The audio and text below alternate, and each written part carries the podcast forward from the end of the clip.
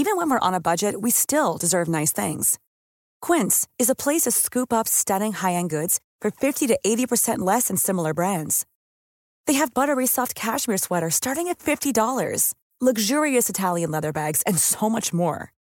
Plus, Quince only works with factories that use safe, ethical, and responsible manufacturing. Get the high-end goods you'll love without the high price tag with Quince. Go to quince.com/style for free shipping and 365-day returns. Ein Münchner Schauspieler gesteht, seinen besten Freund getötet zu haben, um auf diese Weise seine Schulden zu tilgen. Das Geständnis ist relativ unglaubwürdig, zu viele Details wirken konstruiert. Dennoch landet der Mann hinter Gittern. Bis sich eine Frau bei der Berliner Polizei meldet, die wichtige Infos hat und einen großen Fehler wieder gut macht.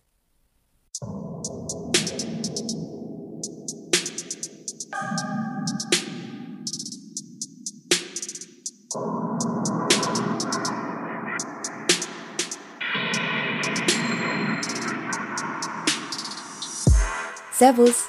Christi. Herzlich willkommen bei Darf's ein bisschen Mord sein? Dein Podcast zum Thema wahre Verbrechen. Mein Name ist Franziska Singer. Und ich bin Amrei Baumgartl. Wir fangen heute mit einem Notruf an, der am 2. Februar 2001 um 17.48 Uhr bei der Polizei in München eingeht. Amrei? Grüß Gott, mein Name ist Günter Kaufmann. Äh, ich bin Schauspieler und stehe vor dem Haus eines Freundes in der Wilhelm-Weidling-Straße. Das ist ein Steuerberater, der hat eine Kanzlei in der Maxhofstraße. Seine Sekretärinnen haben mich gerade angerufen, weil der Mann drei wichtige Termine hatte und nicht erschienen ist. Im Haus brennt Licht. Ich stehe vor dem Haus. Es kann sein, dass da etwas passiert ist. Das vermuten wir alle. Weil er das nie gemacht hat, dass er nicht kommt. In sein Büro. Das Büro ist zehn Minuten von hier. Also wir müssen da rein, in dieses Haus, weil da Licht brennt. Unten, wo er schläft. Das sehe ich schon hier im Wohnzimmer, überall. Das gibt es nicht bei diesen Menschen. Verstehen Sie, was ich meine? Der Anrufer ist kein Unbekannter, ganz im Gegenteil. Günter Kaufmann ist Schauspieler. Auch wenn er 2001 keine großen Rollen mehr spielt, ist er den meisten Deutschen und besonders in seiner Heimatstadt München gut bekannt. Heute kennt man ihn wahrscheinlich am besten aufgrund seiner Rolle in Vicky und die starken Männer. Hast du den gesehen vielleicht? Ich war ihn bis zur Hälfte im Kino, ja. okay, da hat er den schrecklichen Sven gespielt. Wer schon etwas älter ist, kennt vielleicht noch Otto der Film, da hat er auch mitgespielt und ähm, ja, also das könnte man heute nicht mehr so machen, das tut direkt weh beim Zuschauen, so rassistisch ist das. Hm. War damals nicht so gemeint, also ja, ich möchte Otto da keine bösen Absichten unterstellen, ja. aber heute geht das nicht mehr. Manche Sachen altern einfach nicht so gut. Günter Kaufmann kommt am 16. Juni 1947 in München zur Welt. Seine Mutter ist Näherin, sein Vater amerikanischer Soldat. Günther ist ein sogenanntes Besatzungskind. Er wächst in bescheidenen Verhältnissen auf. Da er Kind eines Afroamerikaners ist, hat er dunkle Haut, was dazu führt, dass er oft als Exot gilt. Schon als Kind zeigt er musisches und künstlerisches Talent. Nach der Schule geht er als Zeitsoldat zur Bundesmarine, da bleibt er ungefähr vier Jahre lang und dann verkauft er Menschen an der Haustür Produkte. Er arbeitet aber auch als Schauspieler. 1969 steht der 22-Jährige in einer Fernsehfassung von Brechts Baal vor der Kamera und freundet sich mit dem Hauptdarsteller an. Das ist Rainer Werner Fassbinder, der in den 70ern und 80ern einer der wichtigsten Vertreter des neuen deutschen Films wird. Die beiden arbeiten ab da oft zusammen, Günther spielt in Filmen und auch auf der Bühne. In den 90er Jahren bekommt er allerdings immer weniger Rollen. Okay, und das ist die Person, die der Notruf gewählt hat. Und er macht sich Sorgen, weil bei seinem besten Freund im Haus Licht brennt. Genau. Also, er hatte an diesem Tag einen Termin bei seinem Freund und Steuerberater Hartmut Hagen. Der 60-Jährige ist an diesem Tag aber nicht ins Büro gekommen. Die Sekretärin macht sich Sorgen und bittet Günther mal zu ihm zu fahren und nach dem Rechten zu sehen. Und da brennt dann eben Licht, aber keiner macht auf.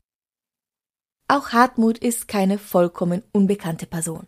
Er ist zwar nicht so bekannt wie Günther Kaufmann, klar, er spielt in keinen Filmen mit, aber er verkehrt zu der Zeit auch mit der Münchner High Society und hat eine Villa in Portugal und so, also es geht ihm gar nicht so schlecht. Mhm. Die Polizisten schicken eine Streife und auch die Feuerwehr wird alarmiert. Eine Nachbarin hat einen Schlüssel zu Hartmut Hagens Haus und so können Günther und die Feuerwehrleute sich Zutritt zum Haus verschaffen. Noch bevor die Polizei eintrifft, finden Günther und die Feuerwehrleute den Vermissten in seinem Wohnzimmer. Er liegt auf dem Bauch. Seine Handgelenke und Knöchel sind gefesselt, seine Hose und Unterhose bis zu den Oberschenkeln heruntergezogen. Die Wohnung sieht verwüstet aus, als hätte jemand sie nach irgendetwas durchsucht. Direkt am nächsten Tag beginnt im Polizeipräsidium in München die Befragung der Zeugen. Günther ist einer der Hauptzeugen, schließlich hat er ja erstens den Toten gefunden und zweitens ist er schon seit langem mit ihm befreundet, eine Zeit lang hatte er sogar bei ihm gewohnt. Und Sie waren nach wie vor in engem Kontakt. Ja, sie sind, waren schon noch gut befreundet, aber Günther sagt, er habe Hartmut schon seit vier Wochen nicht gesehen. Er hatte eben am 2.2.2001 den Termin in seiner Kanzlei und weil Hartmut nicht zur Arbeit kam, hat er dann mal nachsehen wollen. In der Befragung erzählt Günther, dass er eigentlich gar nicht in das Haus hineingehen wollte. Warum nicht? Er findet es gefährlich. Gefährlich? Wieso denn das? Er weiß ja gar nicht, was los ist, oder? Ja, er meint, die Sekretärin hat vorgeschlagen, dass er von Hartmuts Mutter einen Zweitschlüssel aus dem Altersheim holt. Er hatte aber schon einen schrecklichen Verdacht und deswegen lieber gleich die Polizei gerufen. Er wollte nicht der Erste am Tatort sein und dann unter Verdacht geraten. Wart mal. Sein Freund wird vermisst, also taucht nicht bei der Arbeit auf und Günthers erster Gedanke ist, dass es einen Tatort gibt und er sich nicht auffällig verhalten sollte. Mhm. Das allein ist schon ziemlich auffällig, oder? Ja, das findet die Polizei auch. Die Polizisten wollen daher von Günther auch noch etwas mehr über Hartmut selbst wissen. Hatte er vielleicht irgendwelche Feinde? War er in Schwierigkeiten? Günther Kaufmann erzählt gerne von dem Freund, der laut ihm keinen großen Freundeskreis hatte, nicht gern ausging und eine enge Beziehung zu seiner Mutter pflegte. Ein sympathischer Mensch, ab und an ein bisschen schwierig, und dem Alkohol nicht abgeneigt. Günther wird auch gefragt, ob er mehr über die Lebensumstände von Hartmut sagen kann. Ich bin jetzt mal Polizist und du bist Günther wieder, oder? Okay, gern. Wie waren die Vermögensverhältnisse des Herrn Hartmut Hagen? Er sagte einmal zu mir, Günther, ich habe mich weit aus dem Fenster gelehnt. Das war auch in dieser Zeit, wo ich bei ihm wohnte. Damit meinte er, dass er uns, also meiner Frau und mir, viel Geld gegeben hat und auch diesem Bernd. Wie viel Geld hat er Ihnen gegeben und warum? Er hat sich am Prozess beteiligt, den meine Frau in Amerika führt. Es geht um unser Grundstück in Portugal. Im Grundbuch stehen meine Frau und ich. Es war auf diesem Grundstück der Bau eines Hotels geplant und bereits genehmigt. Diese Option wurde an einen amerikanischen Popstar verkauft, über einen Bauunternehmer aus Berlin. Meine Frau und ich hätten 2,5 Millionen bekommen. Meine Frau hätte das Hotel als Hotelkauffrau ausstatten dürfen. Der Popstar heißt Billy Idol. Und der ist dann plötzlich zurückgetreten und wurde daraufhin von meiner Frau und von mir und von dem Bauunternehmer verklagt.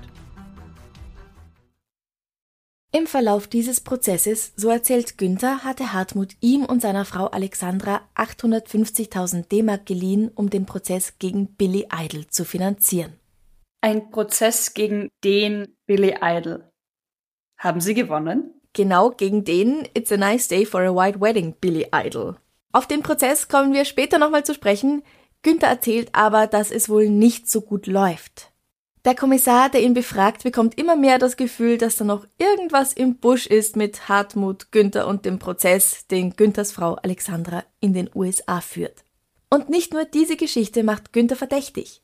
Immer wieder ruft er bei der Polizei an, um sich nach dem Stand der Ermittlungen zu erkundigen oder um noch wichtige Details hinzuzufügen. Die Ermittelnden halten in der Akte zu Günter Kaufmann fest, Herr Kaufmann wirkt meist aufgeregt, schwitzt teilweise heftig, ist nervös und scheint ganz offensichtlich den Stand der Ermittlungen ausloten zu wollen. Ja, aber das wirkt halt schon sehr verdächtig, wenn man sich zu sehr einbringen will, oder? Ja, und darum wird Günther bald nicht mehr nur als Zeuge gesehen, sondern als Verdächtiger. Es gibt diesen schönen lateinischen Spruch, Citacuises philosophus mancisses. Wie bitte? Hättest du geschwiegen, wärst du ein Philosoph geblieben. Manchmal ist Schweigen ja. einfach besser. Genau. Am 8. Februar, eine Woche nach dem Mord an Hartmut Hagen, wird Günther offiziell als Verdächtiger belehrt. Die Polizei informiert ihn also darüber, dass er ab jetzt nicht mehr nur als Zeuge befragt, sondern als Verdächtiger vernommen wird. Er sollte sich nun einen Anwalt nehmen und sich bewusst sein, dass die Aussagen, die er macht, auch im Falle einer Anklage genutzt werden könnten. Also alles, was sie sagen, kann, kann und, wird, wird, vor Gericht gegen ja, ja. sie verwendet werden. Richtig. Günther ist schockiert. Er kann nicht glauben, was ihm vorgeworfen wird und wähnt sich direkt in einem schlechten Film. Aber was ist denn die Theorie der Polizei, bis auf das, dass er sich wichtig machen will? Dass Günther Beweise für seine Schulden bei Hartmut vernichten wollte. Also hat er, als er die Verträge und eben schriftliche Beweise klauen wollte, den Freund gefesselt und ihn bei dem dabei entstandenen Gerangel erstickt, ohne ihn töten zu wollen. Allem Anschein nach hat er dabei auch dessen Gesicht in den Teppich gedrückt, so dass Hartmut nicht mehr atmen konnte. Der leitende Ermittler erklärt, nach unseren bisherigen Erkenntnissen kann nicht ausgeschlossen werden, dass der Tod des Herrn Hartmut gar nicht gewollt war. Es gibt Unterschiede zwischen Mord, Totschlag, Körperverletzung mit Todesfolge und fahrlässiger Tötung. Ja, also ich bin jetzt keine Juristin und Günther ja allem Anschein auch nicht. Ja. Wo genau ist da jetzt der Unterschied? Also zuallererst ist da ein Unterschied in der Absicht. Juristen unterscheiden da zwischen vorsätzlich und fahrlässig. Vorsätzlich ist es, wenn ich will, dass eine Person stirbt oder ich zumindest in Kauf nehme, dass die Person durch meine Handlung stirbt. Mit dem Mord hat der Totschlag also gemeint, dass beide dieser Delikte einen Tötungsvorsatz voraussetzen. Der Täter hält es zumindest ernsthaft für möglich und nimmt in Kauf, dass seine Tat zum Tod eines anderen führt. Wenn dann bei der Tötung Mordmerkmale vorliegen, dann wird es als Mord eingestuft, wenn nicht, dann ist es eher Totschlag. Ein paar Beispiele für solche Mordmerkmale sind Mordlust, das heißt, wenn es dem Täter allein darum geht, einen Menschen sterben zu sehen, das ist nicht despektierlich gemeint, Befriedigung des Geschlechtstriebs, also zum Beispiel ein Lustmord oder im Rahmen einer Vergewaltigung, Habgier, also wenn man sich dadurch irgendwie bereichern möchte, und sonstige niedrige Beweggründe. Wenn ich eine Person nicht umbringen will und sie aber zum Beispiel bei einem Streit im Affekt töte, weil ich sie schlage, dann ist das eher Körperverletzung mit Todesfolge. Da will ich die Person ja nicht umbringen, aber ich schätze meine Handlung, die ja Körperverletzung ist, falsch ein.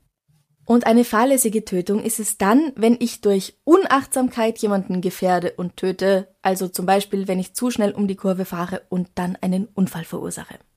Gut, das heißt, für die Opfer ist der Ausgang nach wie vor tragisch, aber ich kann mir vorstellen, dass es für die Strafmaße und für die Gerichtsverhandlungen durchaus einen Unterschied macht, ob ich jetzt eben mit Vorsatz töte oder der Mord durch einen Unfall ist ja dann kein Mord. Und der Tod dann durch einen Unfall passiert ist zum Beispiel. Genau. Zum Beispiel verjährt Mord in Deutschland und Österreich nicht, in der Schweiz aber schon nach 30 Jahren. Mhm. Also alles, was ich gerade gesagt habe, bezieht sich auch auf Deutschland. In anderen Ländern sieht es immer ein bisschen anders aus, aber wir befinden uns ja hier in München, also in Deutschland.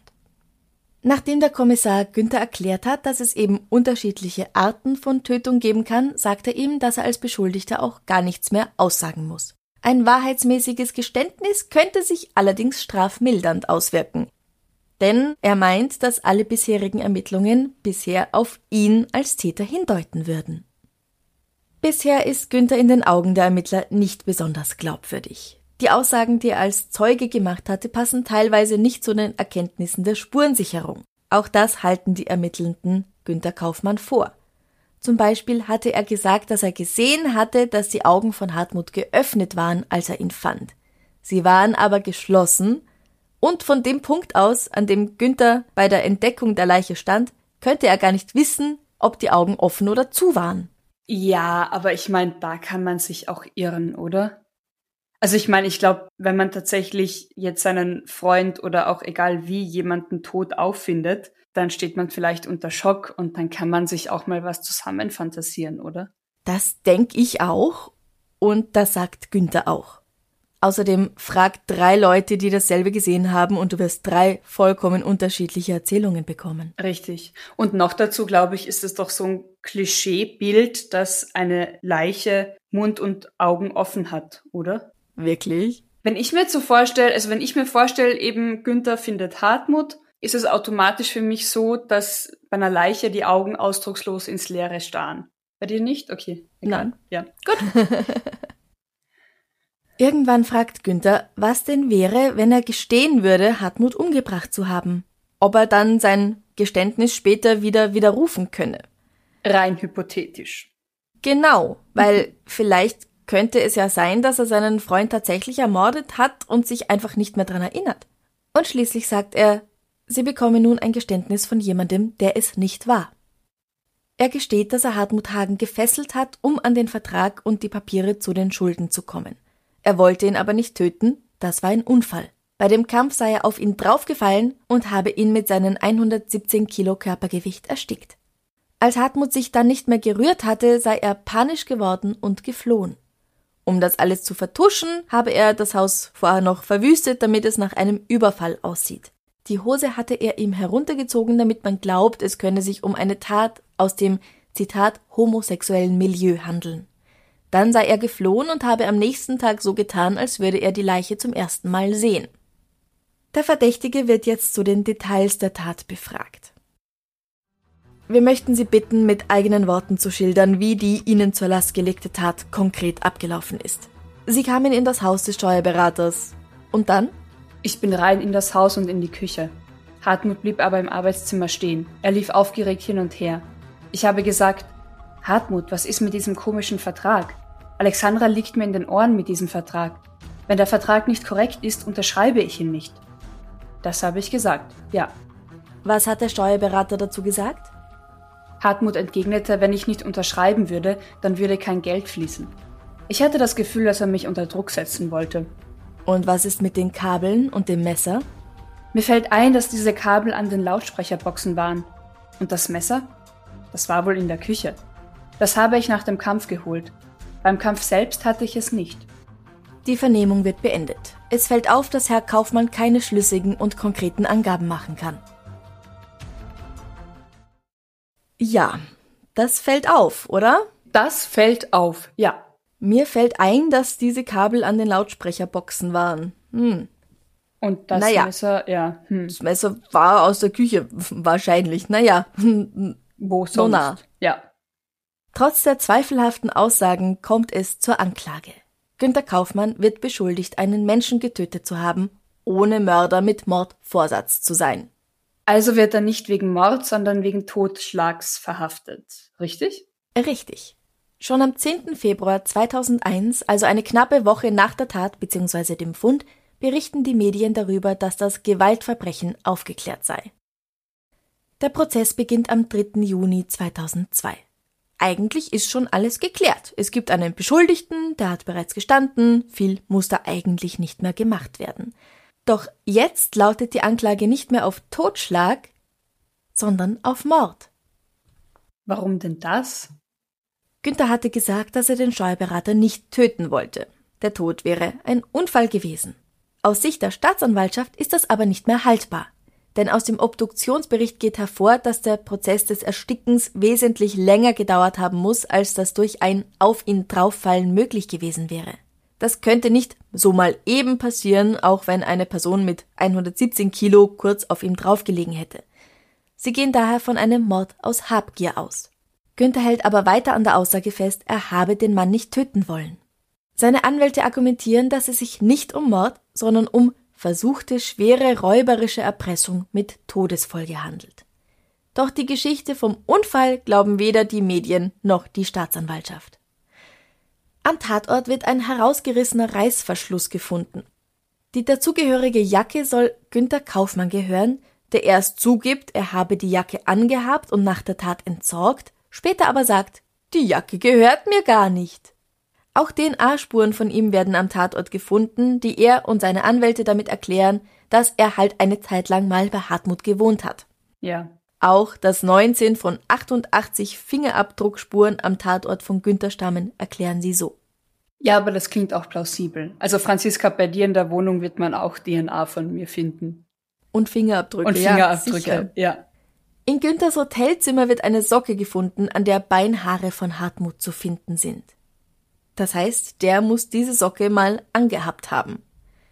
Der Polizei zufolge hatte Günther diese Socke genutzt, um Hartmut zu knebeln. Günthers Anwälte versuchen, die Anklage zu entkräften, indem sie Ermittlungs- und Verfahrensfehler der Polizei herausarbeiten.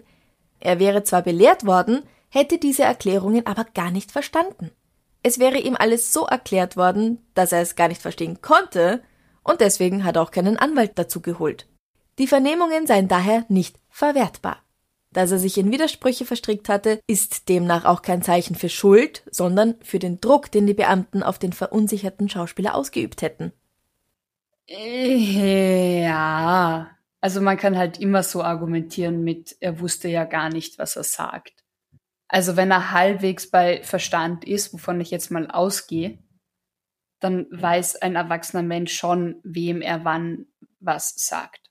Einerseits ja, andererseits Stress, Schock, Druck ist auch alles nicht zu unterschätzen.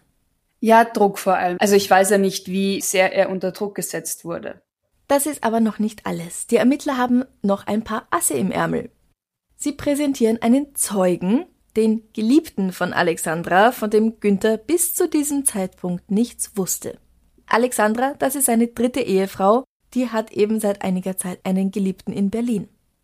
Und während Günther dachte, dass sie in den USA ist, um den Prozess gegen Billy Idol zu führen, ist sie tatsächlich in Berlin bei ihrem Geliebten gewesen.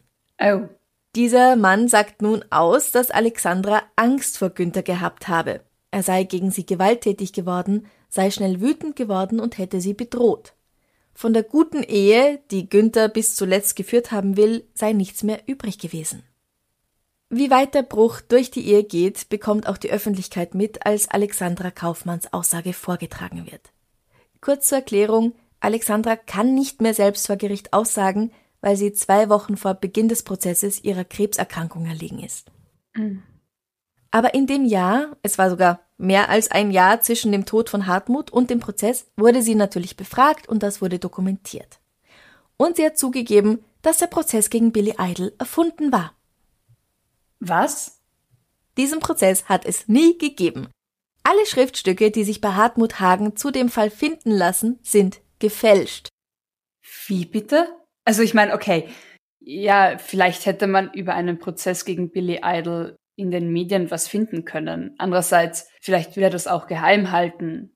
Aber. Als ob sich die Medien an sowas halten würden. Ja, auch, ja. Aber, aber wo ist dann das ganze Geld hin? Das ging wohl für ihren Lebensunterhalt und die Krebsbehandlung drauf. Alexandra hat immer wieder versucht, neue Medikamente und Behandlungen zu finden, die sie vielleicht doch noch heilen könnten. Und wie steckt Günther da mit drin? Das ist nicht so ganz klar.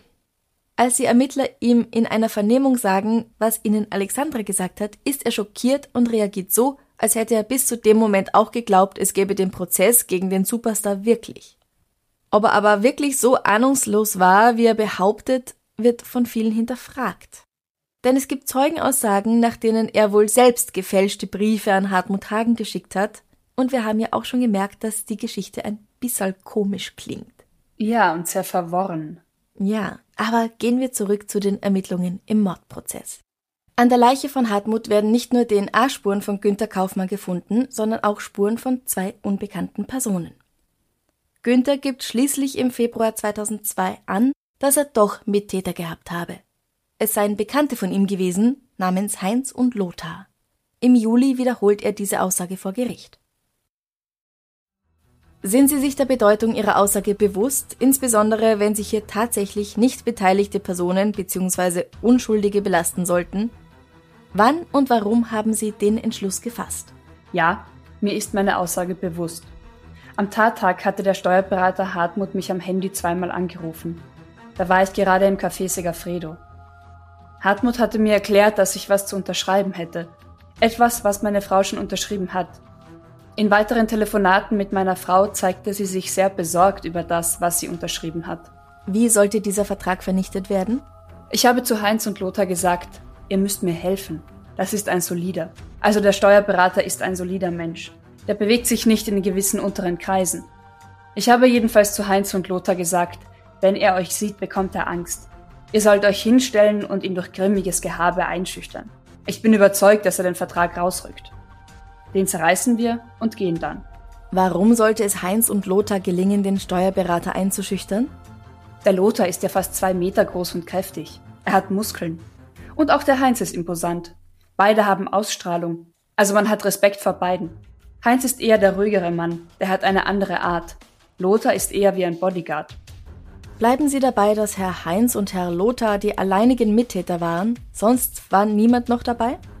Dazu möchte ich keine Angaben machen. Es war noch eine Person dabei, ich möchte diese Person nicht benennen, weil keine dritte Person dabei war. War jetzt eine dritte Person dabei? Ja oder nein? Ja. Ja. Er widerspricht sich also, und das bemerkt auch der Richter in München. Er fordert den Angeklagten auf, jetzt endlich ein glaubhaftes Geständnis abzugeben. Denn mit all den Widersprüchen und neuen Erkenntnissen wird Günter Kaufmann immer unglaubwürdiger.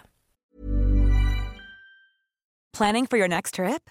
Elevate your travel style with Quince. Quince has all the jet setting essentials you'll want for your next getaway, like European linen, premium luggage options, buttery soft Italian leather bags, and so much more. And is all priced at 50 to 80% less than similar brands.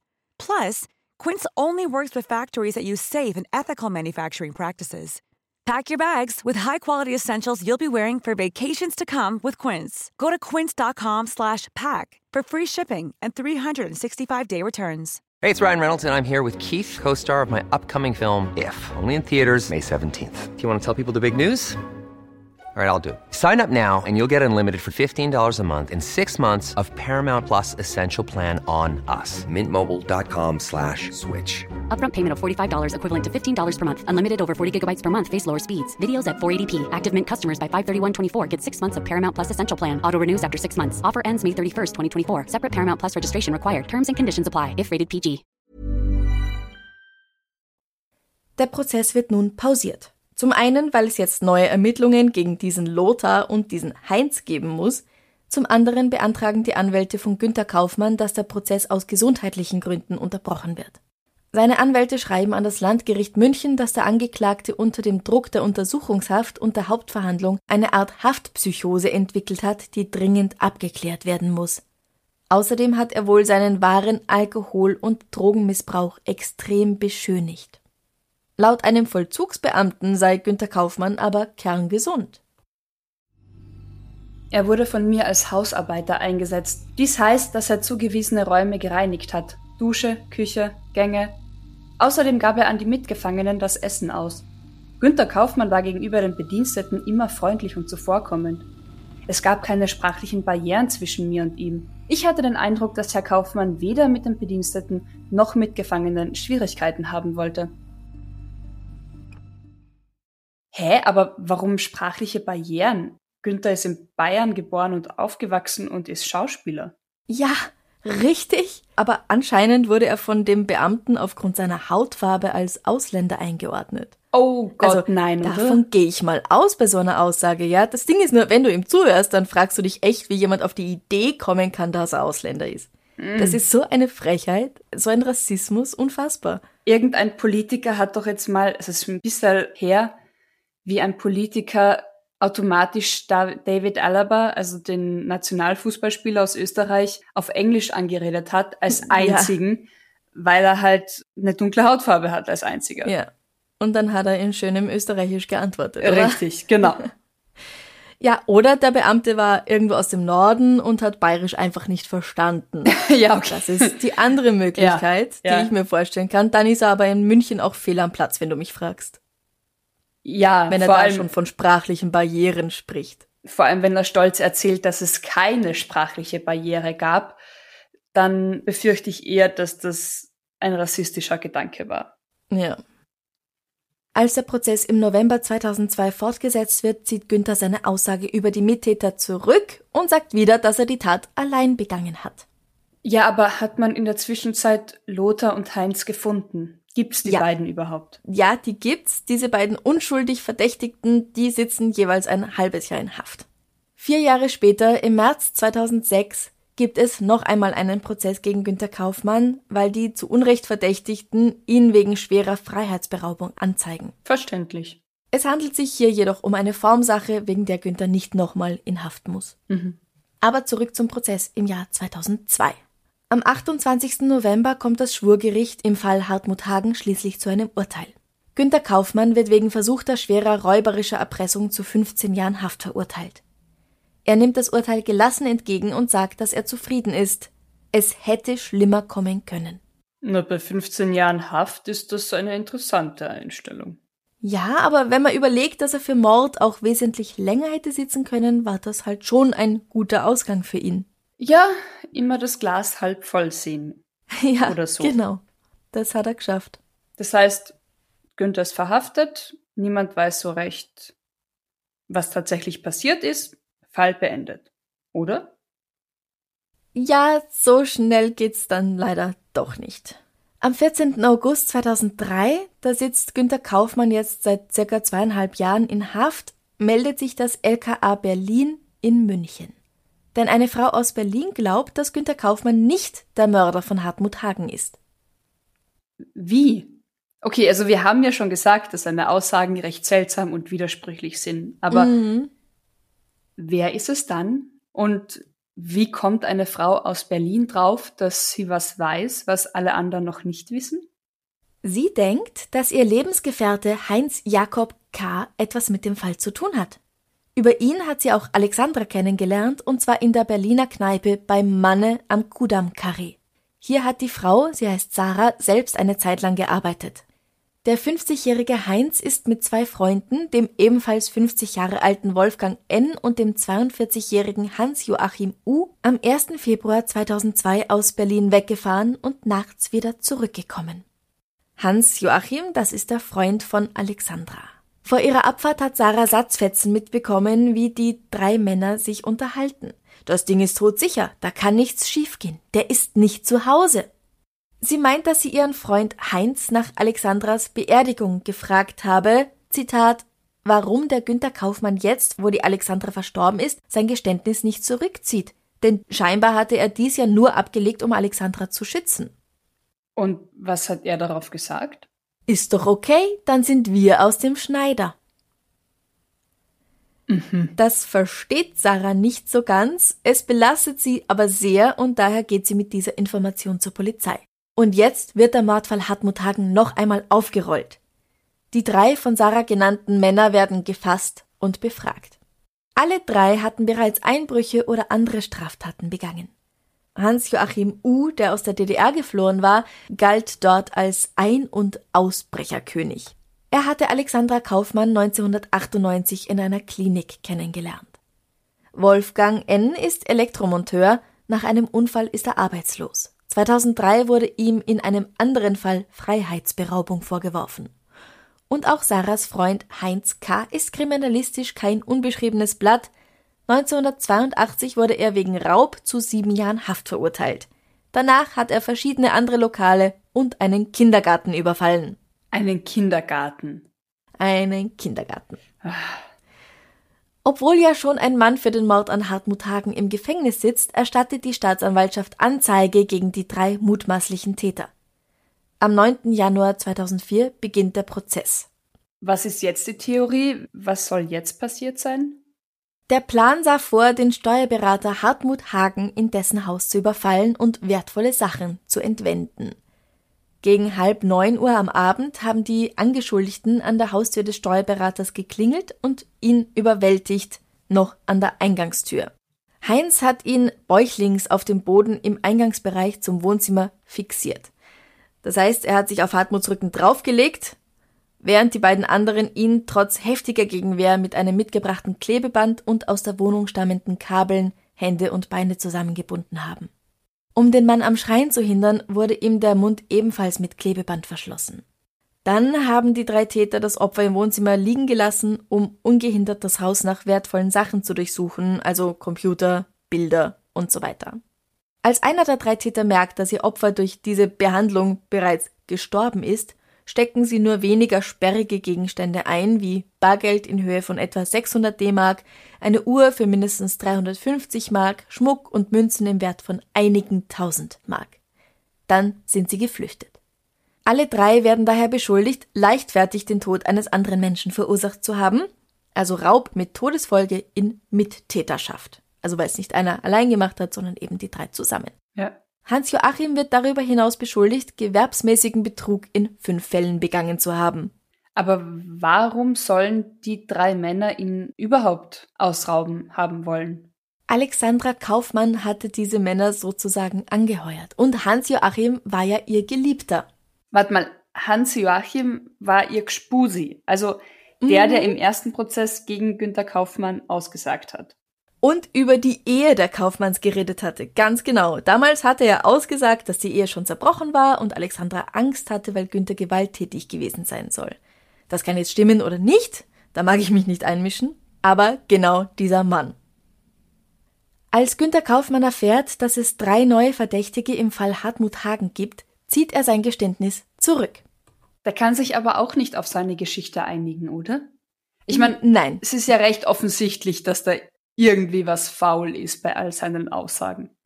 Ja, genau. Also Günther hat keine eindeutigen Aussagen gemacht und die dafür immer wieder verändert. Das haben wir ja eh schon angesprochen. Ja. Ein kleines Beispiel.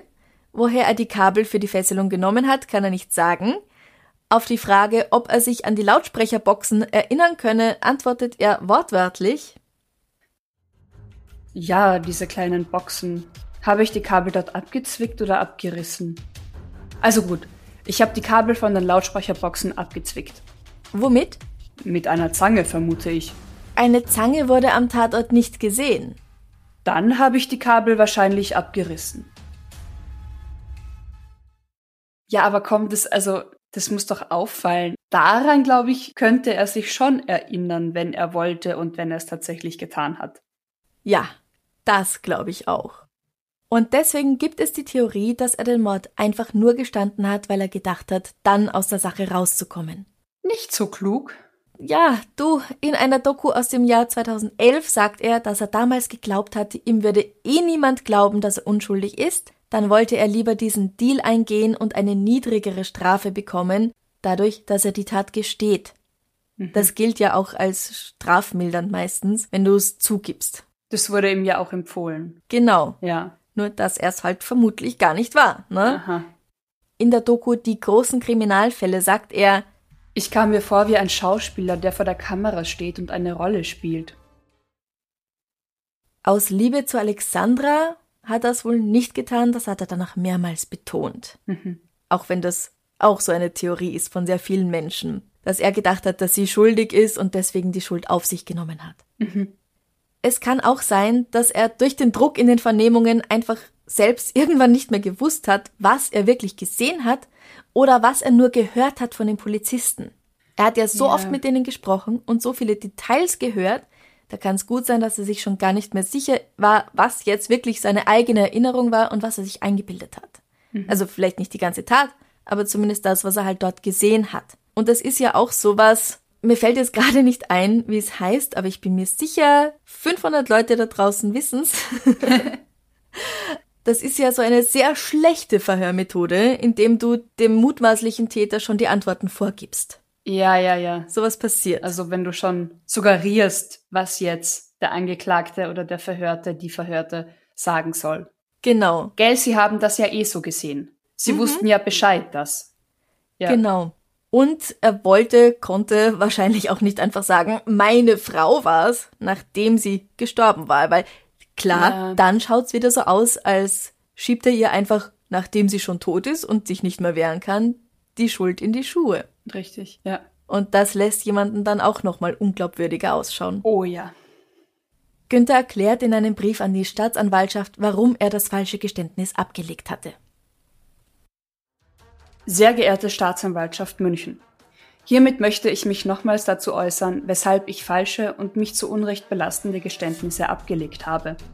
Heute ist mir klar, dass Alexandra dieses Geld und auch alle weiteren Beträge, die sie von mir und später dann vom Steuerberater erhielt, im Wesentlichen dazu benötigte, um die enormen Kosten für die verschiedenen Krebstherapien, denen sie sich in Amerika, in Portugal und in Deutschland unterzog, bezahlen zu können. Damals hatte ich an den Angaben von Alexandra keine Zweifel. Ich glaubte an den Prozess. Auch Hartmut, der ja ein erfahrener Steuerberater war, glaubte daran. Und wie ich später erfuhr, glaubte dies auch ein Rechtsanwalt aus Berlin. Am 8. Februar 2001 erklärte mir der leitende Kommissar dann, dass ich nunmehr Beschuldigter sei. Ich fiel aus allen Wolken. Ich hatte Tränen in den Augen und sagte wortwörtlich, das ist doch nicht Ihr Ernst. Danach gab es eine stundenlange Streiterei, bei der ich immer wieder bestritt, mit der Tat etwas zu tun zu haben. Schließlich sagte ich zu dem Kommissar, der darauf bestand, dass ich die Tat begangen habe, wenn Sie alles wissen, dann schreiben Sie das doch hin und ich unterschreibe es. Darauf brüllte der Kommissar, dass er das nicht dürfe. Dann kam ein anderer Polizeibeamter dazu und beruhigte mich. Man erklärte mir den Unterschied zwischen Mord, Totschlag, Körperverletzung mit Todesfolge und fahrlässiger Tötung. Aus der Erklärung meinte ich herauszuhören, dass Hartmuts Tod ein Unfall gewesen sei und Unfälle nicht so hart bestraft werden würden. Ich kannte mich mit den verschiedenen Delikten nicht aus. Ich hatte ja in meinem Leben nie etwas getan. Ja, also so stundenlange Verhöre und Streitereien, mhm. das kann ich mir schon gut vorstellen, dass das der Wahrheit entspricht, die machen einen ziemlich matsch im Kopf. Ja.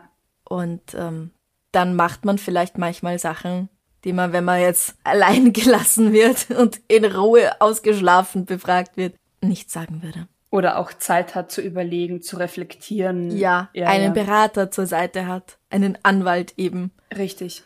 Ja.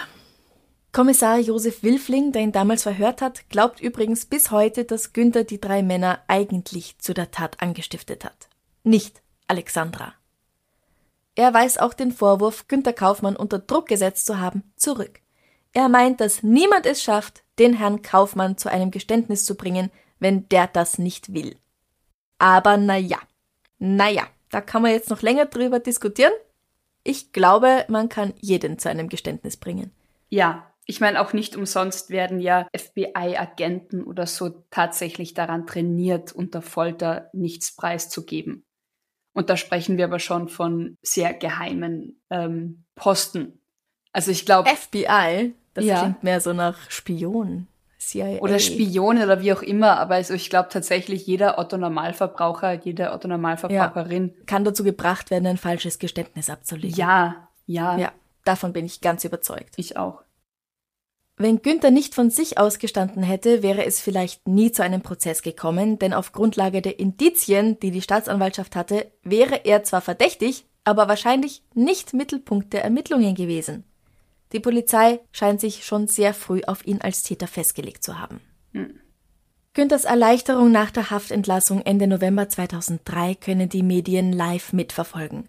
Nachdem er gestanden hat, dass das Geständnis falsch war, legen seine beiden Anwälte das Mandat nieder. Er sucht sich neue Anwälte, von denen einer vor allem für die Kommunikation mit der Presse zuständig ist. Bei seiner Entlassung, die von einem Kamerateam gefilmt wird, sagt er, er freue sich endlich wieder vor der Kamera stehen zu können.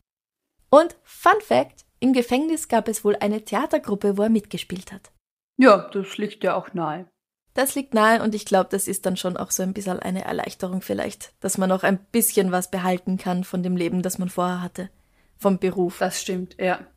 Nach seiner Entlassung gibt es wieder mehr Rollenangebote für Günther. Er zieht nach Bremen und spielt dort am Theater und er spielt auch in verschiedenen Film- und Fernsehproduktionen. 2006 heiratet er erneut, seine vierte Frau heißt Patricia, die Ehe wird aber 2010 wieder geschieden. Nach der Haft ist Günter Kaufmann noch höher verschuldet, als er es vorher schon war, daher ist jede Rolle, die er bekommt, umso wichtiger. Und 2004 veröffentlicht er seine Autobiografie Der weiße Neger vom Hasenbergel, in der er vor allem die Ereignisse der letzten Jahre verarbeitet. 2009 ist er in der vierten Staffel vom Dschungelcamp, also von Ich bin ein Star, holt mich heraus zu sehen. Zusammen mit anderen Prominenten, darunter auch Mausi Lugner, für alle HörerInnen aus Österreich, zusammen mit ihr und anderen unterzieht er sich hier ekligen Dschungelprüfungen wegen der Bezahlung, damit er seine Schulden abbezahlen kann. Seine letzte richtig große Rolle ist dann der schreckliche Sven in Michael Bulli-Herbigs Film Vicky und die starken Männer beziehungsweise der Fortsetzung Vicky auf großer Fahrt von 2009 bzw. 2011. Am 10. Mai 2012 stirbt Günter Kaufmann an einem Herzinfarkt. Hm. Wow, was für ein Leben, ja. Ja, wie gesagt, es sind nicht alle davon überzeugt, dass er unschuldig ist. Ich habe halt so das Gefühl, hätte er sich am Anfang nicht so eingebracht in die Ermittlungen, hm. Wäre ihm vielleicht einiges erspart geblieben. Aber ja, hätte, hätte Fahrradkette. Im Nachhinein ist man immer schlauer. Manchmal. Ja. Nicht ja, immer. ähm, ich glaube, es ist auch so ein schmaler Grat. Manchmal bringst du dich zu viel ein oder zeigst du zu wenig Interesse. Ja, Es ist halt auch die Interpretation der anderen Menschen. Ja. Davon, wie du dich verhältst. Ja, erstens das und zweitens nehmen wir an, er war tatsächlich total unschuldig und total schockiert, was seinem Freund dazugestoßen ist. Mhm. Es kann ja nicht schön sein, jemanden zu finden. Das Richtig. Und vielleicht, vielleicht war er tatsächlich einfach, nennen wir es, übermotiviert und ambitioniert, mhm. alles Erdenkliche zu tun, damit man das aufklären kann. Also auch ja. das ist eine Möglichkeit, dass, dass man jeden Tag wieder auf der Polizeiwache steht und sagt, gibt's was Neues? Kann ich was tun? Wie kann ich helfen? Lass uns das machen. Wir sind dabei. Also ja. ich glaube, auch das kann sein, dass man dann mit der Energie so übersprudelt und einfach helfen will. Mhm. Ich muss ehrlich sagen, ich habe noch nie, also schauspielerisch, irgendwas von ihm gehört. Kanntest du ihn als Schauspieler, ja, als Name? Ja? Ja. Okay, nee, ich habe komplett neu, komplett an mir vorbeigegangen. Also du hast den halben Wiki und die starken Männer gesehen, aber du hattest keine Ahnung. Na, ich könnte ich könnt echt kein Gesicht mehr irgendwie identifizieren, außer Michael Bulli Herbig. nein, nein, das ist schon ein bekannter Schauspieler. Okay. Tja, mhm. Sitaku ist es. Was? Hättest du geschwiegen am so. Rhein. Aber wir haben, wir wissen ja eh alle, dass du nicht sehr viele Filme kennst und dementsprechend ist das entschuldet. Cool, cool. Das finde ich gut. Machen wir noch was Schönes zum Abschluss? Ja, was hast du denn heute für uns? Ich habe was, ich habe eine Hörerinnenfrage, eine Hörerinnenfrage. Von der Ann. Ann hat uns geschrieben, dass sie unseren Podcast ewig und sehr gern hört und wir ihren Tag versüßen. Mhm. Und weil sie ein True Crime Junkie ist, hat sie ihre Diplomarbeit über Design Against Crime geschrieben. Oh. Weil sie eine, Produkt, äh, eine Kunstschule im Bereich Produktdesign äh, besucht. Und jetzt würde sie interessieren von uns und dann auch von allen anderen, was unser Design Against Crime wäre. Also sie nennt als Beispiel Fahrradständer, die es ermöglichen, sein Rad so diebstahlsicher wie möglich festzumachen. Und sie meint auch, äh, unsere Vorschläge können gern utopisch oder theoretisch gedacht werden. Also unserer mhm. Fantasie sind keine Grenzen gesetzt. Also Franziska, was wäre dein Design Against Crime? Und ja, liebe Grüße nach Graz zur Anne an. Ähm, puh, mir fällt als erstes ein, dass ich, also ich finde es immer ein bisschen gruselig. Es ist ja manchmal so, also du hast so einen Türspion, ne, in der mhm. Eingangstür. Mhm. Und da kannst du aber nicht, je nachdem wie die Wohnung gelegen ist, du kannst ja nicht wirklich nach rechts und links schauen, sondern eigentlich nur geradeaus. Ja, und auch nicht nach unten. Genau. Ja. Mhm. Und ich hätte gern, dass es was gibt, ohne jetzt extra eine Kamera installieren zu müssen, sondern ein bisschen so wie so ein, ähm, wie heißt denn das? Nicht Teleskop. Dieses Rohr im U-Boot, was man so rausschiebt ah. und dann herumschauen kann, ja. dass man das so steuern könnte. Boah, das ist eine super Idee.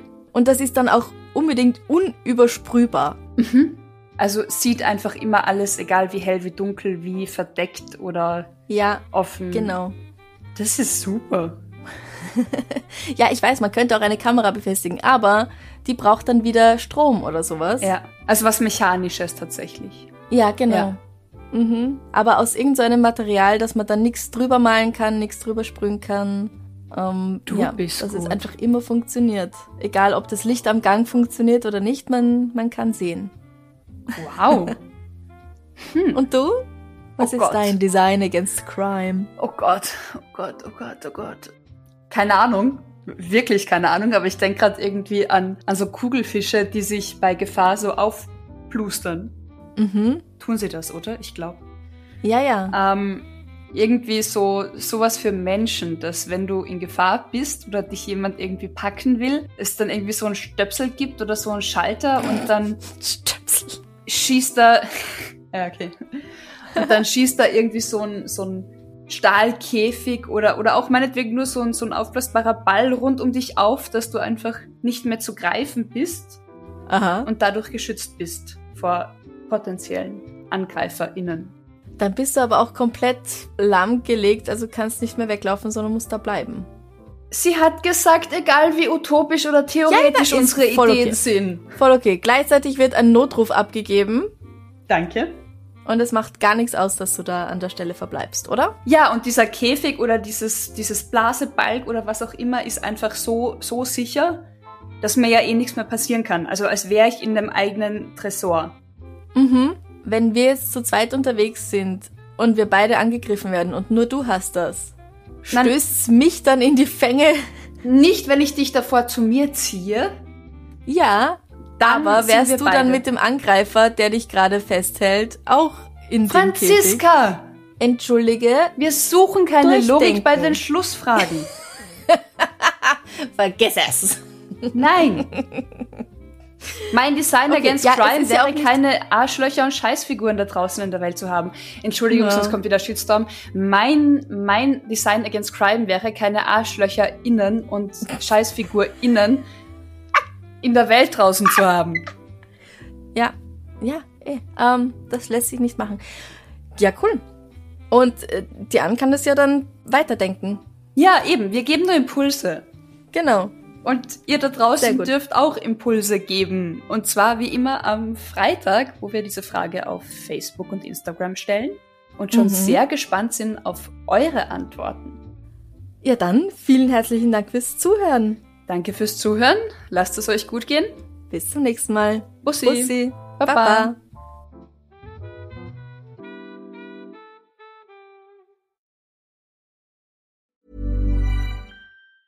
Planning for your next trip?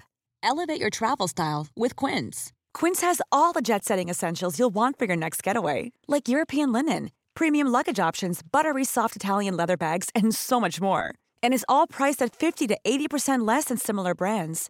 Plus, Quince only works with factories that use safe and ethical manufacturing practices. Pack your bags with high-quality essentials you'll be wearing for vacations to come with Quince. Go to quince.com/pack for free shipping and 365-day returns. Liebe findet den unterschiedlichsten Ausdruck quer durch die Geschichte. Doch ist es wirklich immer Liebe?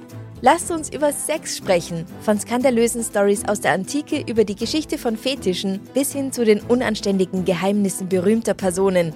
Bei Liebesgeschichte gehen wir der Entwicklung der menschlichen Sexualität auf den Grund. Unterhaltsam, lehrreich und im besten Sinne des Wortes tabulos stellt Franziska Singer, das bin ich, jede Woche die Frage, wer, wann, mit wem und wie. Wer Liebesgeschichte überall, wo es Podcasts gibt.